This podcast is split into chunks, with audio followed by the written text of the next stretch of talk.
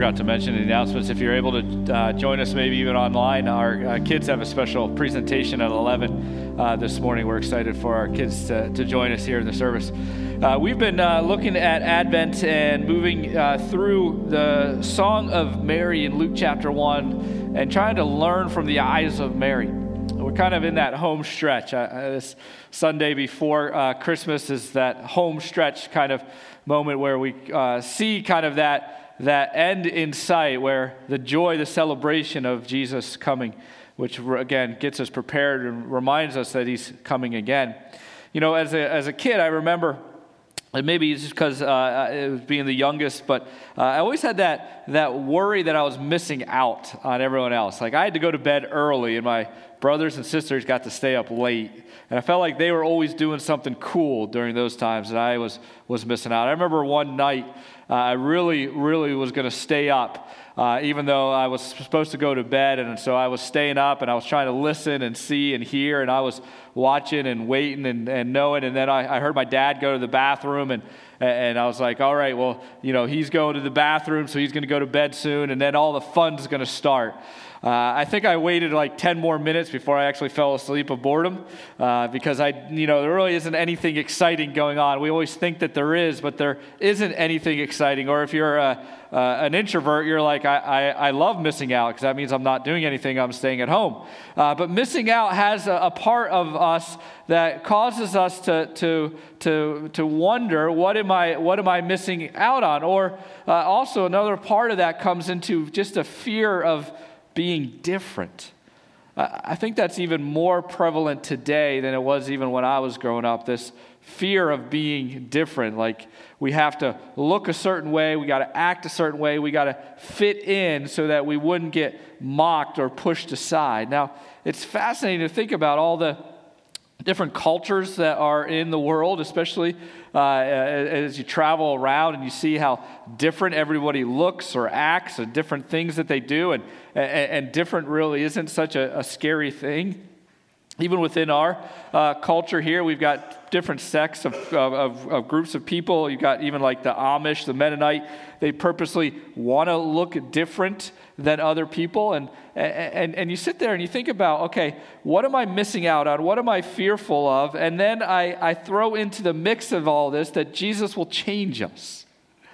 And we start to think a little bit. Maybe you do, or maybe you don't. I know that I do. To say, am I missing out on the right things? Am I different in the right things? And is Jesus changing the right things? Like, I really wonder about those things as I spend my time and get older, because I don't want to waste my life on things that don't really matter.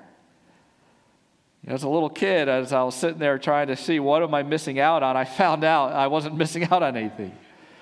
When I was younger and I was afraid of being different than everybody else, I realized it doesn't really matter if I'm different in certain things. And then I see that Jesus is beginning to change me. I'm saying, wow, there's things in my life that should be different. There's things in my life I should miss out on because Jesus is changing me. He's transforming me. We say all this because this morning we're going to spend some time looking at some people that missed out. But they missed out on what God was trying to do. And as they missed out on these things, I want to make sure we don't miss out on the things that God wants us to know versus the things that maybe we're missing out on that are important because God's trying to get our attention. You see, when Mary said this line here, these verses in Luke chapter 1, verse 51 and 53, she said, "He has shown strength with his arm and scattered the proud in the thoughts of their hearts. He has brought down the mighty from their thrones and exalted those of humble estate. He filled the hungry with good things, and the rich he sent away empty."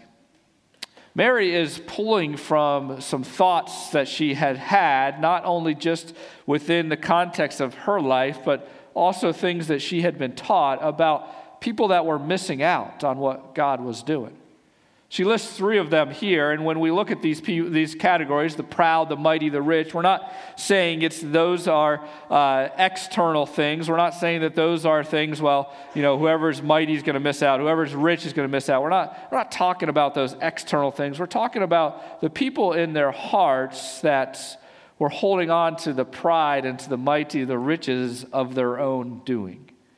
In fact, it's these people that put their hope in themselves have no need for God. They have no interest in God. There's no reason for God because they are proud of themselves. They are mighty in their own works. They are rich by their own hands. And these people are missing out on what God is doing. And so when you think about this, there's three stories that I want to share with you, two from the Old Testament, one from the New Testament. And these stories, I think, were maybe some things that Mary were drawn on. The first one is a story of Nebuchadnezzar. Nebuchadnezzar, in the story of Daniel chapter 4, was the king of Babylon.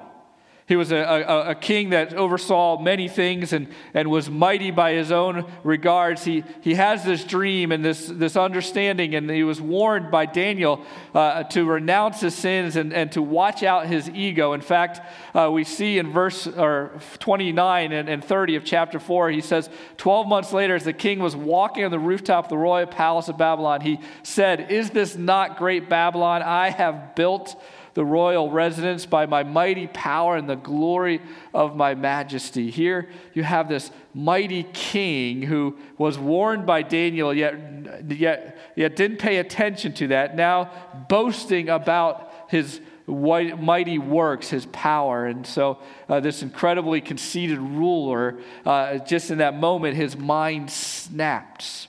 And he descends on all fours, and he acts like an animal walking around. And I believe, if my memory serves me, about 12 years he was in this state. You see, people that miss God are the ones that only see the works of their hands. Nebuchadnezzar was one who believed that everything he had done was because of his own ability, his own hands.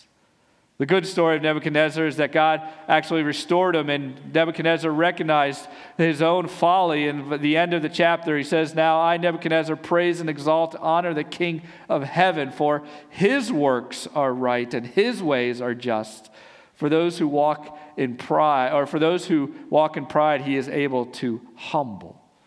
Nebuchadnezzar didn't recognize that it was God that was doing the works, and so he had this moment of just being humbled, and yet God restored him in that, and he recognizes it by the fact that he sees God as the one who does the works before him. Another story in Daniel is the king Belshazzar in chapter 5. There's a moment where these armies were surrounding him, and they had come with this great reputation of winning, and yet Belshazzar, instead of choosing to prepare and to fight, he begins to have a feast because he believes he's invincible. He believes that nothing can take him down and nothing can stop him. And so in chapter 5, this feast goes on and on and on. And we find that he begins to then take some of the sacred vessels of Israel and starts to use them in just wild and vile ways. And he begins to even offer up kind of praises to the idols using these sacred vessels. See, Belshazzar had this idea that he was invincible and he was missing God. And so he has a dream as well too. And Daniel comes and he tells him that even this night he's going to lose everything. In fact, even this night he's going to lose his life. And it's very true to that same thing as he's feasting and as they're kind of having this just wild, just disregard for the situation. They come and they lose the entire empire, and Belshazzar is king or destroyed, and Daniel is risen and rose again in that moment. And then you have King Herod in the story of Jesus. King Herod is the one who tells the wise men that he is wanting to find this baby Jesus so he can praise him and worship him, and yet through the Spirit, the wise men are revealed that King Herod has no intention whatsoever to worship Jesus. He wants to kill him because he's afraid of taking his throne. Well, later on, King Herod continues on, and we find in the story in Acts chapter 12, after he had killed James, the brother of John, and he imprisoned Peter, we find in chapter 12, it says, the people were shouting about King Herod is that he has the voice of a God, not of a man. And immediately an angel of the Lord struck him down because he did not give God the glory, and he was eaten by worms and breathed his last breath. But the word of the Lord increased and multiplied. I always kind of chuckled at that last verse. I think the word of the Lord would increase if the King Herod is struck down. It's kind of those things like, yeah, I think I would be paying attention as well too. But King Herod was a man who missed God because he elevated himself above others. He was looking around and saying, I am so much greater than everyone else. I'm so much better than these mere mortals that surround me that even my voice is like that of God. You know, in all these things, there is still good news to find. That's what we're celebrating when we come to this moment of Christmas. We're celebrating this good news that the Messiah baby has come to make a difference. And that's the whole idea of what we're recognizing, that the mighty in heart, or the proud in heart, or the riches in their own mind, the world looks at that and says, that's the ultimate goal, is to just get more, to achieve more, to have more people praise you, more people celebrate you. And yet what this story tells us over and over again is that God is doing something different than even you and I would even believe. That God looks and he says, no longer do we have to play by the demands of this world. Look at this idea that light has come to overcome the darkness. And we see this being played out. Mary is valued. The shepherds, they can actually win in life. The wise men, they find their true significance not in their wisdom, but in following the star. In everything we have of these stories, there's a group of people that find God, and there's a group of people that miss out. And although we don't want to miss out, the question better is to ask, are we missing out on the right things? Are we being changed and different in the things that truly matter? You know, as someone that grew up in the 90s and the early 2000s, there was a lot of push to be different within the Christian subculture. Unfortunately, what I heard, and I don't know if that was the intention of the people sharing it, but it was that you had to be different only for different sake. And so you were purposely trying to be different than everyone else to prove how good of a Christian you were. We didn't really recognize the idea that we were still pursuing the same things. We were still pursuing pride. We were still pursuing attention and recognition, but we were pursuing it from a good perspective, right? A good Christian perspective. But it was the same root cause. It's the same root issue. I was still missing out on what God wanted from me. I was still not being different in the things that God was desiring for me, but I was just trying to win at a different game. You see, Mary, the shepherds, the wise men, the people that are elevated in this Christmas story, they're realizing something that I think you and I miss out on quite a bit. Is that we have no other hope. We have no other option. We have no other choice than to surrender and to believe that God is who he says, and that he lifts up those that the world pushes down, and he brings down that the world lifts up. You see, I'm still so convinced that in my own life, I see God just as something that is an add-on accessory to life. That in reality, I still trust and believe in myself. I still think I can do it. I still think I have enough resources, enough people around me, enough education, enough fallbacks, enough safeguards in my life. And that I am missing out on the dependency, the knowing that God and God alone is what I stand on. You see, wrongs will be made right And Jesus restores. These are the good news, the hope that we have, but it is only good news and hope if we recognize there is nothing else in this life that we're going to get.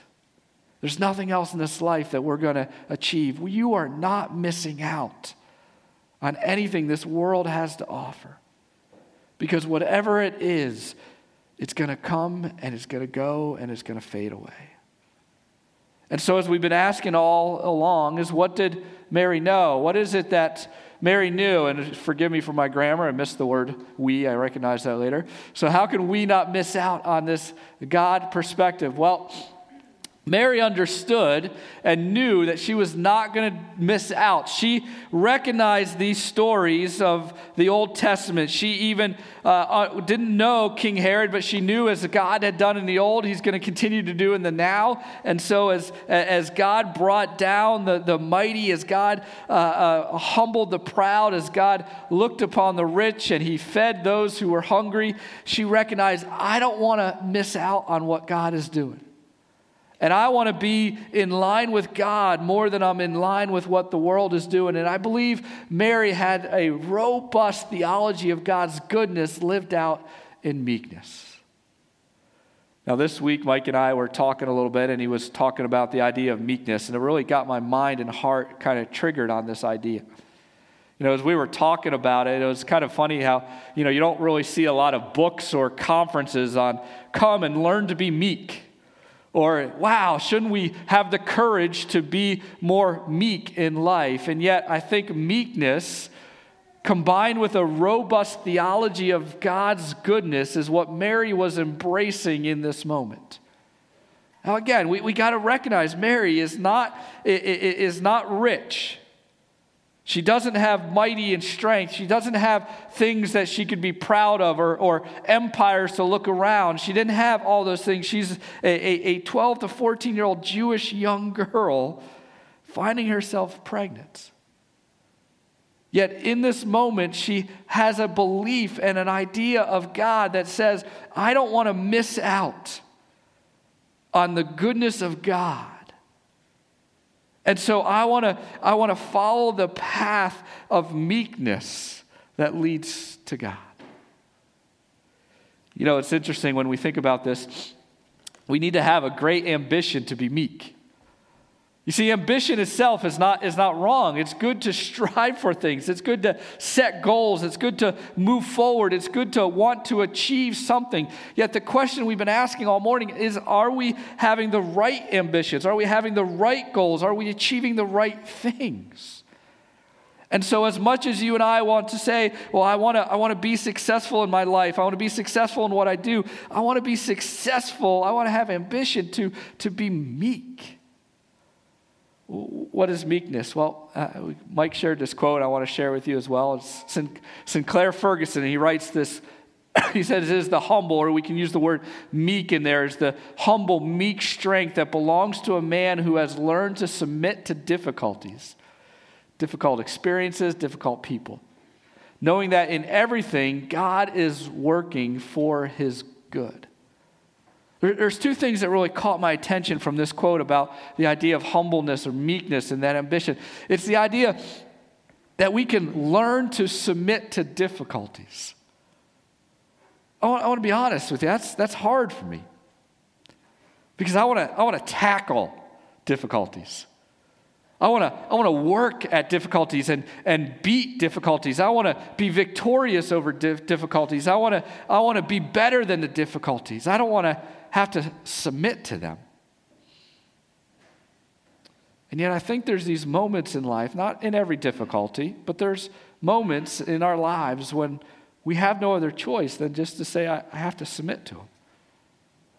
There's great wisdom in learning the difficulties in life when I have nothing else I can offer, nothing else I can do. There's nothing else that God is wanting me to do into it other than to submit to it, because in the difficulties, it's not what I'm looking at. I'm looking beyond the difficulties and seeing the goodness of God.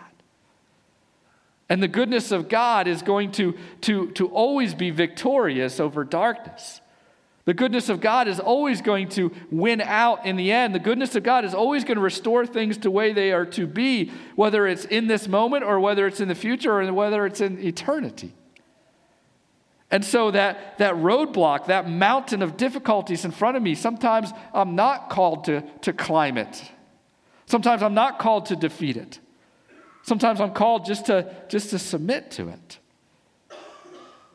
Because I have the goodness of God. You know, this goodness of God is something that is reminded to us that sometimes in the hard moments we have to submit to them because I'm placing my hope in a baby in the manger more than I am of the king in the castle. And Nebuchadnezzar and Belshazzar and Herod, they were all putting their hopes in the king of the castle themselves in that moment. And yet Mary teaches us, reminds us that the baby in the manger is where we put our hopes in. And so you and I, we can submit to whatever that difficulty is in our life. We don't have to always fight that battle. We can trust that God is doing something. Indeed, in fact, we learn in Matthew chapter 5, it's that the meek will inherit the earth. And so if you don't want to miss out, then you've got to ask yourself the question, Lord, what is it that I'm going after? Lord, what is it that matters in this life? And if the meek are going to inherit the earth, and I know that treasures are going to rust and fade, and the moth and the thief is going to come and destroy them, then what do I gain if I try to go after the things of this life? I just lose. But I gain the kingdom. I inherit the things that God deems as good, the things that God deems as valuable. I inherit those things through meekness. And so this morning, we just think about, what do we need to pray? How do we need to kind of move our thoughts? And so I thought about this. I said, Lord, you know, I want let me fight the right fights. Let me be passionate about the things that you care about. Don't let me miss what you're doing because I have my eyes focused on what doesn't matter. Lord, I want my feet pointed, or I don't want my feet pointed into the wrong direction.